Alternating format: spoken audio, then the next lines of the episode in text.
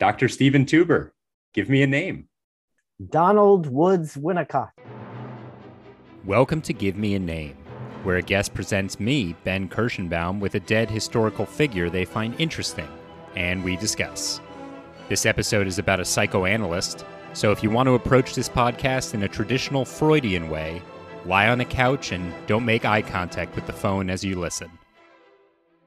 I am here with Dr. Steven Tuber. He is professor of psychology, director of clinical training, and program head of the doctoral program in clinical psychology at City College CUNY, where he has taught for over 35 years. Is that right?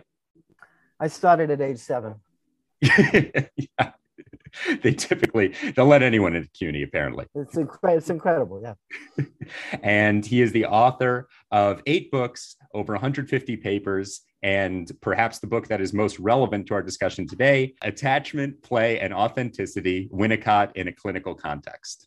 And we are here to talk about D.W. Winnicott or Donald Winnicott, who I believe is one of your idols he, him and Bill Russell of the Celtics are probably the top two, but for slightly different reasons. Yeah. Winnicott was born in Plymouth in England, and he is known, of course, for his writings on psychology and on child psychology in particular, and also for his radio broadcasts, which began during World War II when he spoke directly to the English people during the war effort. Yeah, you know, um, I think he really is a hero to me because I think he's one of the very few people in the world who walk the walk and not just talk the good game. The story you were talking about in terms of his radio broadcasts, this was during the Blitz in you know 1940 in England when the Germans on a pretty much regular schedule of almost every evening for almost 18 months would bomb various parts of the city.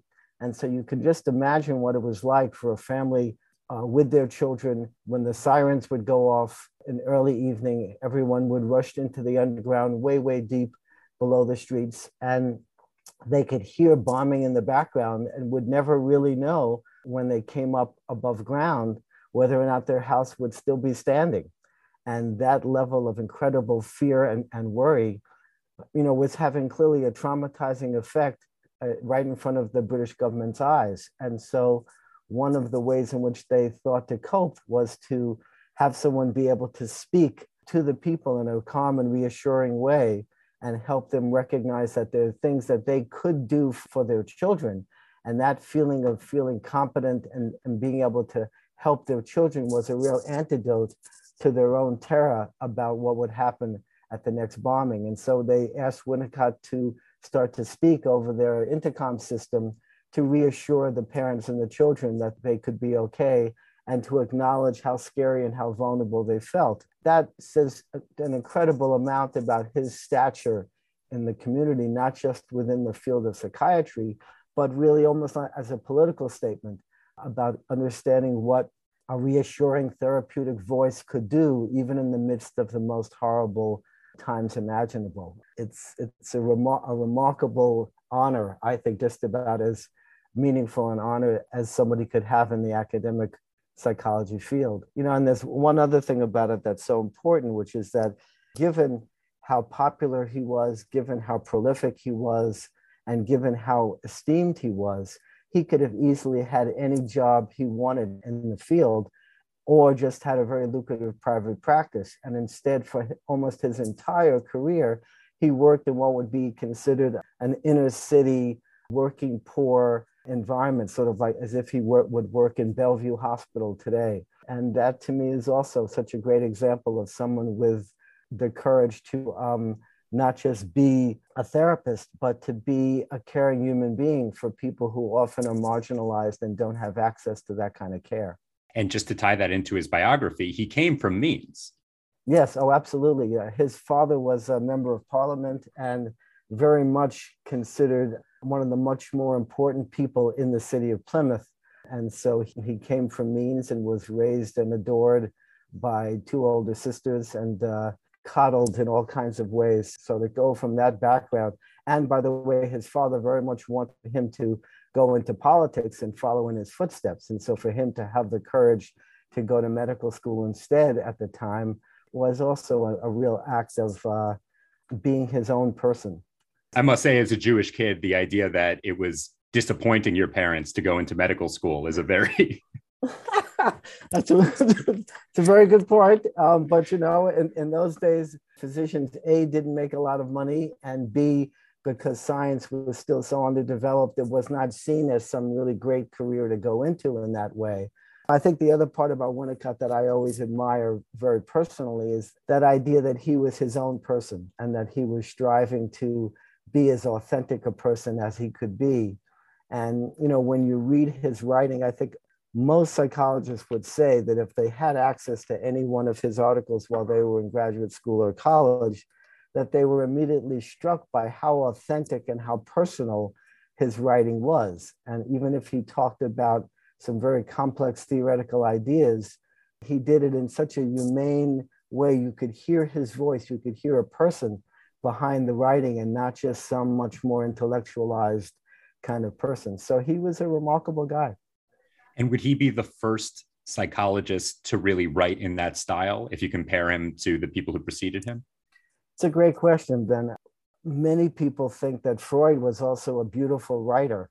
Uh, you know, it's always tricky because what we're reading is, is English translations. We're not reading him in his natural language. But many people who read German said that Freud himself was a great writer.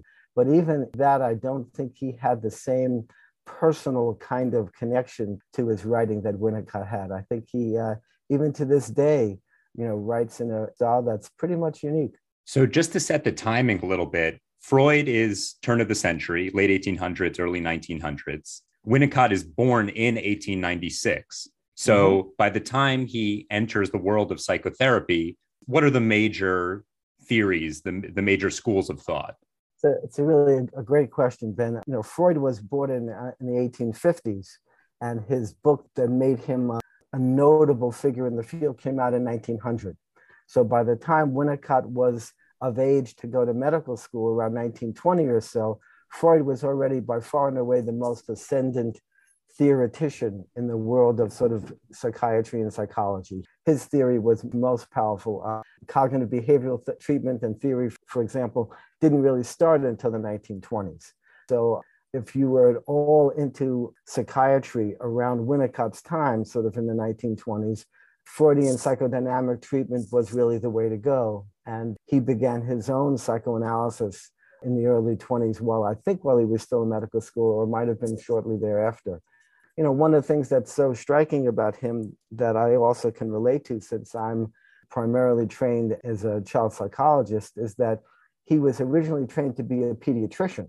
And for many, many years was only one of two people, a woman named Phyllis Greenacre was the other, who was trained as both a pediatrician and a psychoanalyst. And perhaps the most striking difference between him and Freud is that Freud built a whole theory about the importance of the first years of life, having never really worked with or seen a lot of children at all. He, you know, he had an, quite a large number of children in his family, whereas apparently Winnicott was supposed to have seen over 30,000 children in the course of his pediatric work. So that his theory was incredibly influenced by real life experience with young children, especially with mothers and babies. And Freud has some successors in the first half of the 20th century, including his own daughter. Mm-hmm. So now you're getting into more of the gossipy part of the field, which is always fun, you know. Um, Let's do uh, it. So, yeah, there you go. So, uh, you know, uh, so for one of Freud's daughters, Anna Freud, became a very revered child psychologist and child psychoanalyst. So in the 1930s and 40s and 50s, especially in the, th- let's say, so Freud, Freud himself died in 1939. And in his later years, he was very much taken care of by Anna. And Anna was very much invested in keeping his uh, status as a, as a primary figure in the field alive and well. And so she, when the Freud family escaped Europe and escaped the Nazis in the very late 30s and came to England, Anna Freud was really a major force in creating a clinic called the Hampstead Clinic to carry on her father's psychoanalytic work. Another refugee from, from the Nazis was a woman named Melanie Klein. And Melanie Klein and Anna Freud became the two pivotal people in the child psychoanalytic field and became heated rivals with one another. And there were all kinds of crazy political fights that went on in the British Psychoanalytic Society with whether you were a Kleinian or an Anna Freudian. And, um, you know, Winnicott being Winnicott was not at all invested in creating his own cult of followers. To him, that would have been going against the grain of being your own person. So he refused to join either camp. In many ways, overlapped in, in a lot of ideas with both of them, but was very clear about how his voice and his way of doing therapy and his way of thinking about child development was really distinct from either one of them. And that was very important for him to both keep his own ideas separate and not get pulled into it. But to give you some of the gossip, so uh, Melanie Klein was insistent on wanting her son to be in treatment. And she decided that she wanted Winnicott to be his therapist, which is, you know, perfectly fine, except that she wanted the ability to supervise the case. So can you imagine being someone supervising your own son's psychoanalysis? And Winnicott, to his great credit, said, "Are you out of your mind?" Um, and and said no. And that, that always created a certain degree of, of a rift between the two of them. And I think I would also say that um, Winnicott's style was more like Anna Freud's than like Melanie Klein's. Melanie Klein was someone who um, didn't have a strong investment in working with the parents of the kid and felt very much that you interpreted very often and very quickly into the play of the young child, whereas Anna Freud was much more about working with parents and, and giving them guidance as well as giving the child just a chance to play without a lot of interpretation. Winnicott really, again, yet another reason why I hold him in such high esteem is that for him, the capacity to play is really the, the hallmark of what it means to live a creative whole life. And so he always looked for what was going on in the family that was inhibiting the child's capacity to play and he would hopefully try to provide because he was such an incredibly playful person himself that he could get children very quickly to feel unself-conscious and able to just play and, and what they were feeling in their play. And that really was a place of winnicott's brilliance because he was so good at getting kids to play the kids could in many ways start to cure themselves because in their play they could master a lot of the conflicts that they were struggling with and Winnicott was, you know, really remarkable that way. And just to sort of define play, it seems like it's pretty generalized, right? Uh, just something mm. creative or something fun. Yeah, you know, the thing about play is as much the process as it is the content. So when Freud first tried, you know, first kind of created psychoanalysis as a field, one of his prime techniques was the idea of free association that if the patient just sort of let their mind go to wherever they wanted to go and just said, said out loud their stream of consciousness, eventually they would get to some important, more unconscious parts of their personality. And, and the analyst would sort of interpret that and make sense out of that. And then the person could feel a greater connection to their inner being. Play for a child is like free association for an adult. It allows the child to develop themes and work on conflicts with very little inhibition. The play just goes and takes off, you know. So you can have a, concrete example. You can have a child who's feeling extremely anxious, and a great deal of their anxiety is their fear of their own aggressive feelings toward, let's say, the birth of a new sibling. And so they're afraid to express that um, rivalry or hostility because they're afraid they're going to lose their parents' love and yet on the other hand they don't know what to do with, with that aggression and start to feel very guilty and pained by it. And so they can develop all kinds of conflicts. So a, ch- a child like that can go into a play therapy situation and play out with some action figures of a let's say a cow family and have a mommy and a daddy and kids and, and play out a scene where the baby gets violently attacked and destroyed by one, one of the other animal figures. And the safety of that is is that that kind of assault can happen but it doesn't happen in real life. And so the child knows on some level that it's safe to enact it and the therapist can help the child be able to get in touch with what are the feelings that are stirred up by this kind of play. And then hopefully that allows the child to master those feelings put them into words make sense out of them and no longer feel as conflicted inside. And then hopefully their symptoms start to die down were there other techniques that he would use in order to kind of stimulate play uh, or, or, stimulate that part of the mind? Well, you know, it, it's it's uh, my my first response has nothing to do with kids actually, because one of the other things about Winnicott that was so striking was was that he also had a certain portion of his practice working with very severely psychotic adults and people who had really had profound trauma in their early lives and were really had all kinds of delusions and fantasies that, that were really quite distorted. And one of the ways in which he was so unique, you know, if, you, if again, if you think about Freud and think about psychoanalysis, people are on the couch, they're not looking at the therapist, you know, the therapist is behind the couch. And so everything is sort of disconnected in a way. Where apparently, when uh, Winnicott worked with these very, very um, disturbed adults, he would sit very close to them uh, on a chair such that their knees were almost touching. The person would sit up, and often he would put out his hands, and the patient would put their hands in Winnicott's hands.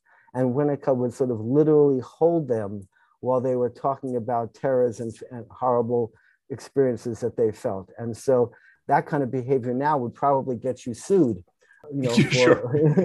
you know, for, for, for violating boundaries between patient and therapist. But to him, he felt like these patients had such traumatic early lives that they were never really held and cared for in that way.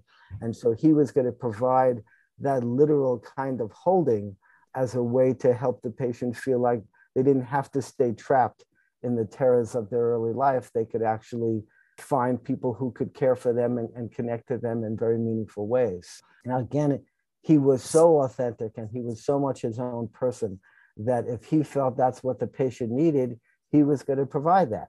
And he really didn't care whether there was a doctrine that said, oh, you shouldn't do that or not.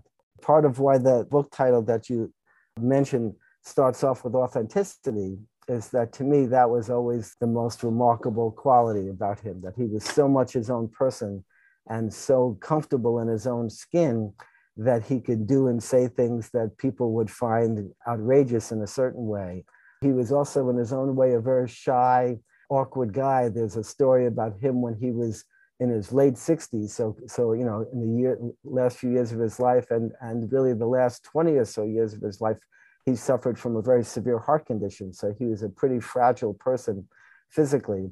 And when somebody was going to come to see him that he realized he didn't want to go see, he went out to his front yard and climbed up the tree and sort of hid in the in the branches of the tree so that the person wouldn't know that they were that he was there and then would leave. So you know he was a quirky guy, but very endearing, at least to me. To go back to this idea of authenticity, I find it so interesting because authenticity is a very hard thing to teach, especially, I mean, if he's in some way explaining how to be a quote unquote good therapist and you're saying it's authenticity, then you're kind of saying that there's many, many ways to skin the cat. Could that make a therapist in training a little anxious because it's not like, hey, you know, follow these rules kind of thing? For sure. And, and I think he would say that it takes a, certain kind of therapist, certain kind of person to want to do that kind of therapy. You know, there are plenty of therapies that are very structured, if not manualized. And for someone who needs those kinds of uh, structures, and that approach to therapy would make sense to that person. And that person right. might be might be great as a cognitive behavioral therapist, but would be lousy as a psychodynamic play therapist, for example. In my training of students, you know, the, the faculty feel strongly that the students should get their own therapy and that uh, so that they can be as free from their own inner conflicts as possible and therefore allow themselves to be as authentic as possible but you're absolutely right you know the, um, being trained in this field and in particular in this approach to therapy has a very powerful effect on the therapist and takes a lot of work psychologically to stay true to yourself and to uh, to stay open to what the patient brings and what the patient needs. I don't think nowadays, thank goodness, there's not a kind of doctrine, you know, doctrinaire approach that says, if you go into this kind of therapy, this is exactly what you get and nothing else. And there is much more freedom for the therapist to be able to adapt to the patient's needs, which is what it's all about. So I want to get into a few of his most well known theories. and mm-hmm. additions to the world of psychology in the early part of the 1900s and middle of the 1900s. The idea of the difference between your true self and your false self. Mm, What's sure. going on there? well, you know, and, and a lot of people would say that that is next to the importance of play, that that's sort of his most core idea.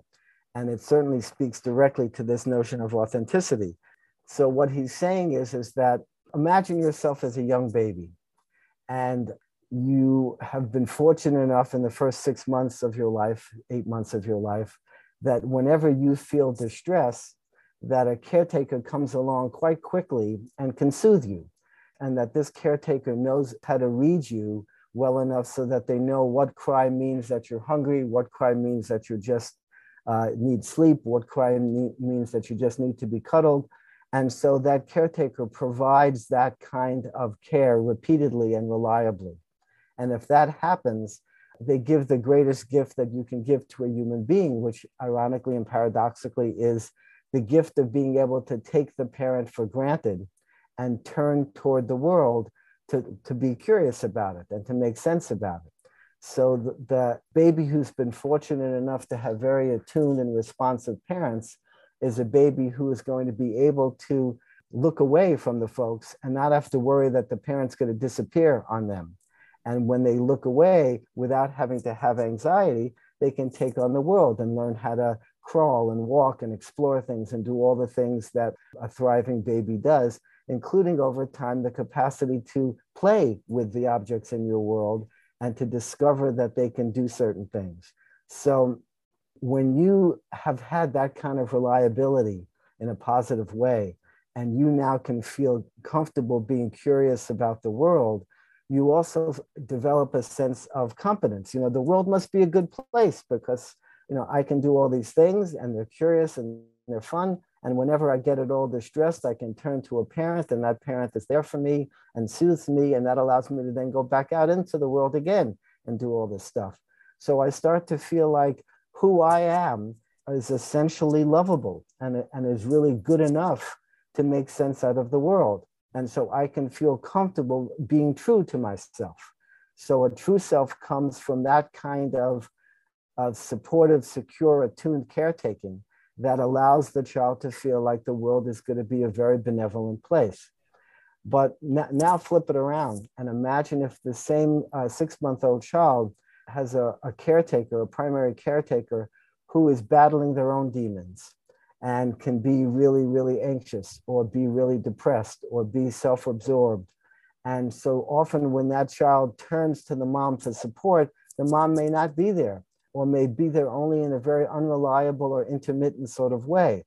So now the child feels like they always have to look over their shoulder because they're never sure whether their mom or dad or whoever the primary caretaker is they can't be sure that that caretaker is going to be there for them. So suddenly their attachment to the world is based on a kind of insecure basis. And what will happen is, is that the child will increasingly try to figure out what can I do to ensure the availability of my parent. And if that means I have to deny certain parts of myself and put on more of a false front, then I will do that if in fact that works. So a baby might even learn that if they just keep on you know by the time they're two or three or four that they just comply with whatever the parent says and will avoid in any way speaking up and being their own person and when they in fact act in that very polite way that they actually get their parents caretaking to a greater extent then the baby becomes uh, and the young child becomes very invested in this facade of behavior that says it may be false, but at least I know that I get my parents in a way that I, I want to get them. And the notion of a false self is to what, and, and by the way, there agreed, there's a, it's a continuum. It's not like you're either all a true self or all a false self. All of us have parts of ourselves that we hide away and prevent from being exposed to other people or only expose them to our core connections but I, but I do think that if there's a severe amount of the child having to take care of the parent, then that kind of false self becomes very powerful and can very easily be extrapolated to other people. So that child, when they go to preschool, uh, feels that they have to act a certain way to get their preschool teachers to respond to them in a positive way. if the child is lucky, there are other people outside in the wider world as they go along who are more, more willing to tolerate the child's eccentricities. And therefore, the child doesn't become as rigid a false self. But if in fact their false self gets perpetuated by all the people around them as they grow into the world, at the extreme, a person can become an adult and really not have a sense at all of who they are. And, and therefore, their adjustment can be very brittle because it's resting on a very, very flimsy foundation. And is here where psychotherapy could come in to kind of help someone who's had a less fortunate first few six months, you know, first uh, or upbringing in general? Yeah, for sure. And, you know, and the more pervasive the falseness, the harder the therapist has to work and the longer the therapy has to take in many ways to overcome that kind of fragility. He also has this idea that I came across when I was reading about him of the good enough mother. I kept mm. seeing that phrase over and over again. Is it sure. exactly what it sounds like? So I think a lot of people would, would agree with what I'm about to say, which is that for Sigmund Freud, Sigmund Freud grew up Jewish in a time in Austria where it was not particularly safe to be a Jew. There was a lot of anti Semitism. And I think for, for that and many other reasons, Freud had a very pessimistic view of, of the world and of mankind in general. Uh, you know, one of his last books, Civilization and Its Discontents, really talked about how hard it is to be a benign, benevolent person in the world in the face of all kinds of cruelties and wars and, and things that human beings are prone to. In many ways, because Winnicott grew up in kind of a bubble of being in a kind of very secure place, Winnicott was a much more optimistic person. And his approach to parents was also optimistic. So he did not believe that a parent needed to be perfect or try to be perfect in order for them to feel comfortable raising their child, but that they just needed to be good enough and that the child brought their own strengths and their own resources to the relationship. And as long as the parent didn't sort of screw up things too badly, the kid would really turn out fine. And again, a lot of that comes from the fact if you'd seen 30,000 mother baby pairs over the course of your professional life, you probably saw an incredible variation in what parents could be. And yet the kids would sort of turn out okay. So he probably had a lot of empirical data that suggested that the pathways to a reasonably healthy life were very varied. And that if you were just good enough in terms of being there enough of the time, as opposed to you have to be there every second, I mean, makes us think about um, this whole idea of sort of hovering helicopter parents that people talk about nowadays, or even you know snowplow parents that sort of feel like they constantly have to pave the way for their child so the child doesn't have any sort of difficulty. Winnicott would have a very horrible time with that because he would feel like that kind of hovering did not allow the child to sort of be themselves. And also that he would argue that that puts way too much pressure on the parent to somehow think about and predict and take every stone out of the road ahead of the child so the child doesn't you know trip and bump you know his or her knee so i think the the notion of, of good enough really as simple as it sounds i think i think it really spoke to winnicott's inherent kind of optimism about how how kids could could wind up okay the optimism part is interesting to me because i understand that his upbringing was much more coddled but he also lived through world war ii which freud did not and mm-hmm. of course for many thinkers world war ii was a turning point in terms of how they saw the world is that true in Winnicott's case, or he kind of maintained that optimism? So you know, I think one of the you know, obviously, I'm such a I'm such a fan of his that I'm turning almost everything into a positive. I'll leave a critique of Winnicott for some other person down the line in your, in your podcast, right? But I think to me, what made Winnicott a great therapist was that as optimistic as he was about the world and optimistic about the general quality of the average mother, I think he was never somebody who hid away from aggression. For example, his most famous paper is a paper called Hate in the Countertransference. And in that paper, he lists 33 different reasons why mothers hate their babies. Uh, and, and, and, and, and, you know, goes through all these things about uh, the baby spitting up food and giving you a hard time. But then when you put the baby in the stroller and you go out into the street, it's calm and wonderful. And all, and all these people go by and say, Oh, what a sweet baby. And meanwhile, you just wanted to strangle him 10 minutes before. And so he was aware of people's aggression, aware of his own aggression, but he was not frightened by it.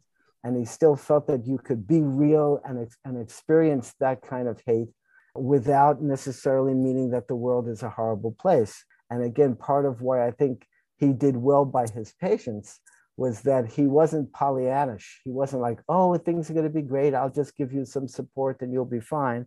He could very much call a spade a spade and talk about all kinds of you know violent fantasies that that his patients had and acknowledge those violent fantasies but still feel like a person could work them through and come out the other side. And again part of what makes his papers so readable is he can acknowledge that therapists can also easily be uncomfortable, bumbling people at times, and how hard it is to be a good therapist, and how much you have to work on acknowledging your own hateful feelings. And I think that that's so true. So, one thing that I think is worth mentioning, and we could talk about whether it's noteworthy or not, is that, well, he was married twice. He was married to Alice Winnicott and then Clare Winnicott. He never had kids. And you did mention that he was a pediatrician and he worked with kids many, many times. But do you think that not having kids and being one of hmm. the most famous child psychologists in history is there some sort of contradiction there or is it you know just how it sometimes goes? Well it, it is interesting. Uh, there are a number of sort of leading lights in the field of child therapy and, and psychodynamic play therapy. Most of them were women and a good significant portion of them did not have children so that really is an interesting point, and you do wonder whether had he had kids of his own, to what extent that might have changed some of his theorizing. You know, nobody knows that. But uh, I think um, his first wife was a, a pretty depressed person. It's unclear whether or not either he or she or both couldn't have children, but his actual career really started to flourish when he met his second wife right in the middle of World War II. So a, a good part of um, why the, the world war might not have affected him in the same way as that he was probably in love for the first time in his life. And uh, that, that makes you ignore all kinds of things, including world wars.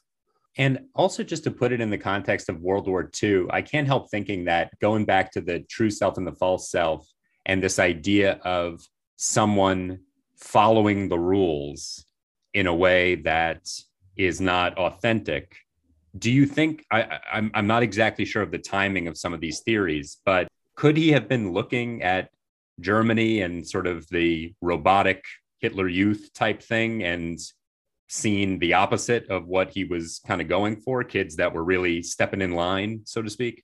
It's a great question, Ben. Uh, most of his writings came out after World War II, and he he was at his most prolific in the 50s and 60s. Mm-hmm. And, and again, at that point in his life, he was he was an older person. He was in his prime. He was happily married.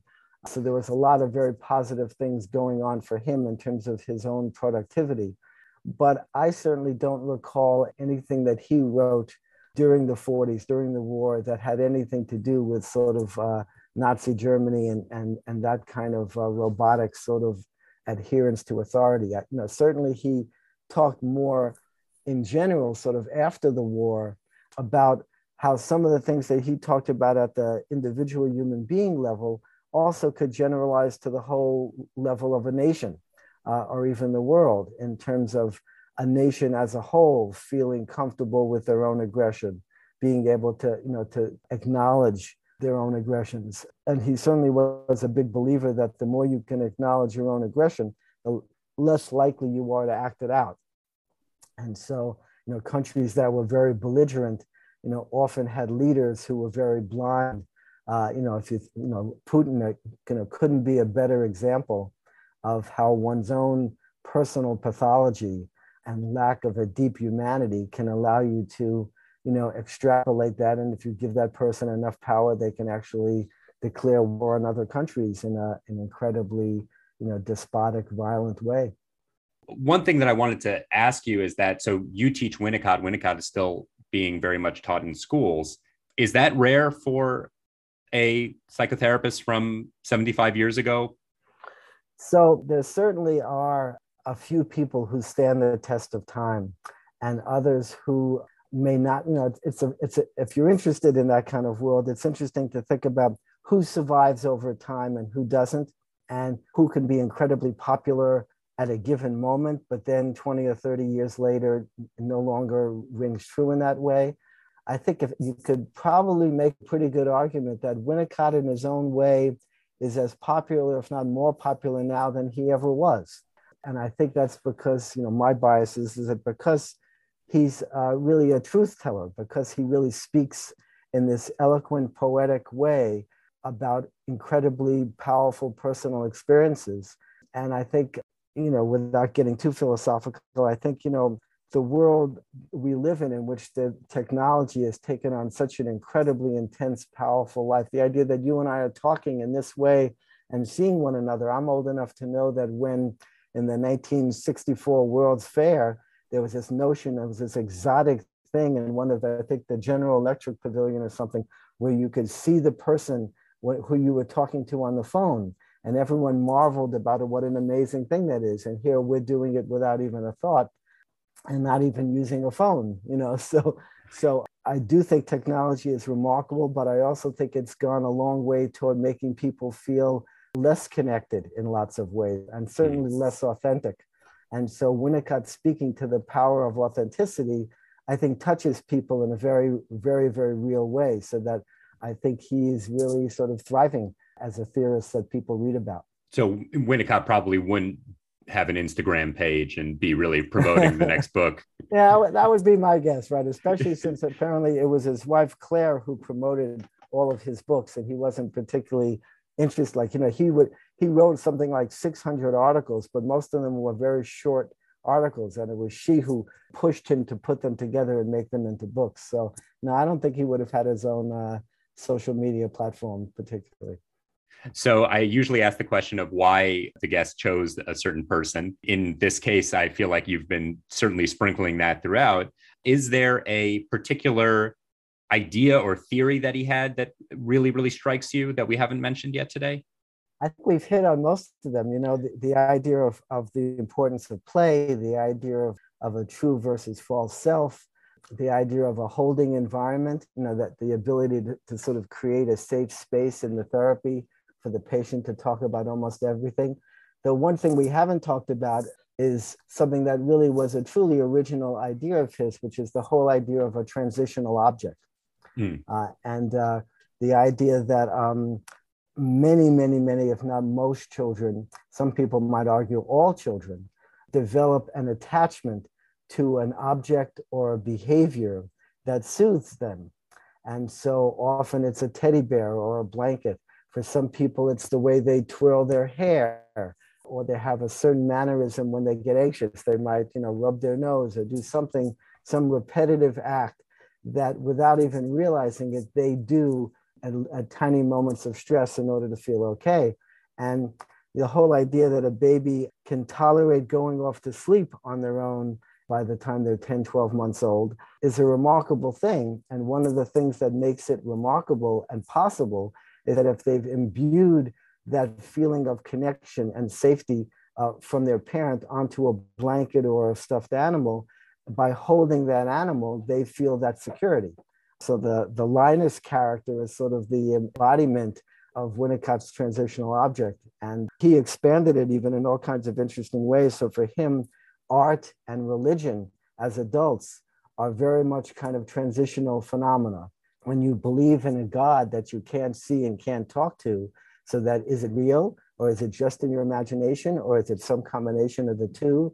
But certainly, if you believe in God, you feel very strongly that this being exists even though you can't really kind of describe what this being would look like or, or anything like that. So that notion of something being real, but not entirely real, and yet serving a very soothing function, I think that is a huge part of uh, all of our experiences. And, and I think that was really one of his most original contributions. And I always find it interesting with those objects that a lot of the times kids, maybe adults too, they kind of drop them abruptly sometimes.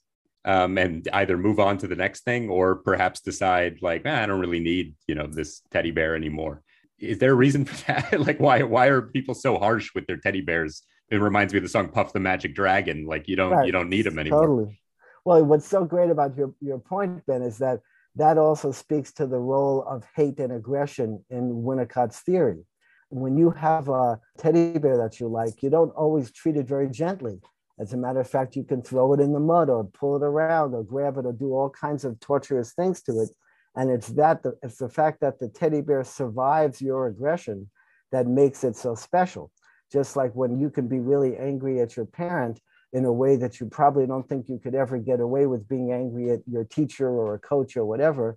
And if your parent survives your being angry at them, then you feel more lovable. Because how bad could I be if I, you know, if I uh, grab my mom's hair and pull on my mom's hair because I'm angry because she won't give me a cookie. And instead of hitting the kid, the, the mother is able to survive that and distract them and eventually gets their hair back, then the baby has this remarkable experience of even when I'm at my most aggressive, I'm still loved and cared for. So how dangerous could I be? How, how bad could I be if in fact I'm even at my worst, I'm tolerated? So the parent who doesn't retaliate gives the child an incredible gift in that way. And so part of what's great about the teddy bear or the blanket is that you can drag the blanket through the mud outside and the blanket doesn't get mad at you and the blanket stays the same. It's why for a lot of kids, you know, you don't want to wash the blanket too much because it loses its smell, it loses its fuzziness or whatever. And, and the, the baby feels reassured by the familiarity of, the, of those tactile qualities and things. But it is true. Well, I'll give you a, a funny story. I was asked a number of years, to, years ago, a woman was writing an article about transitional objects for the Times, and somehow she got my name. And so she interviewed me, and, and I gave her a couple of quotes. But when she sent me back the article, it also went on the, the computer format. It also had a, a lot of comments that people wrote back about the story. And what was great was that almost every single comment was of an adult secretly saying and acknowledging that they still had their transitional object. Um, right. So even though a lot of people just get rid of them, there are people who keep them and keep them forever. Uh, I, I, certainly know the stories of, especially women seem to be able to do it much more easily than men. That you go to a woman's dormitory room, that they almost always have a couple of stuffed animals from their life laying on their bed boys you know, have to always hide those feelings. So they might, if they have one, they would stick it in a drawer and not make it so obvious. Yeah, no, no, no, for sure. I had uh, plenty of stuffed animals just hidden underneath my pillow. Yeah. There you go. well, Dr. Tuber, thank you so much for talking to me about Winnicott and sharing your expertise and your passion for one of the most prominent psychotherapists of the 20th century. Thank you, Ben. It was really great fun to do this. And uh, good luck with the rest of your podcast as well. Take good care.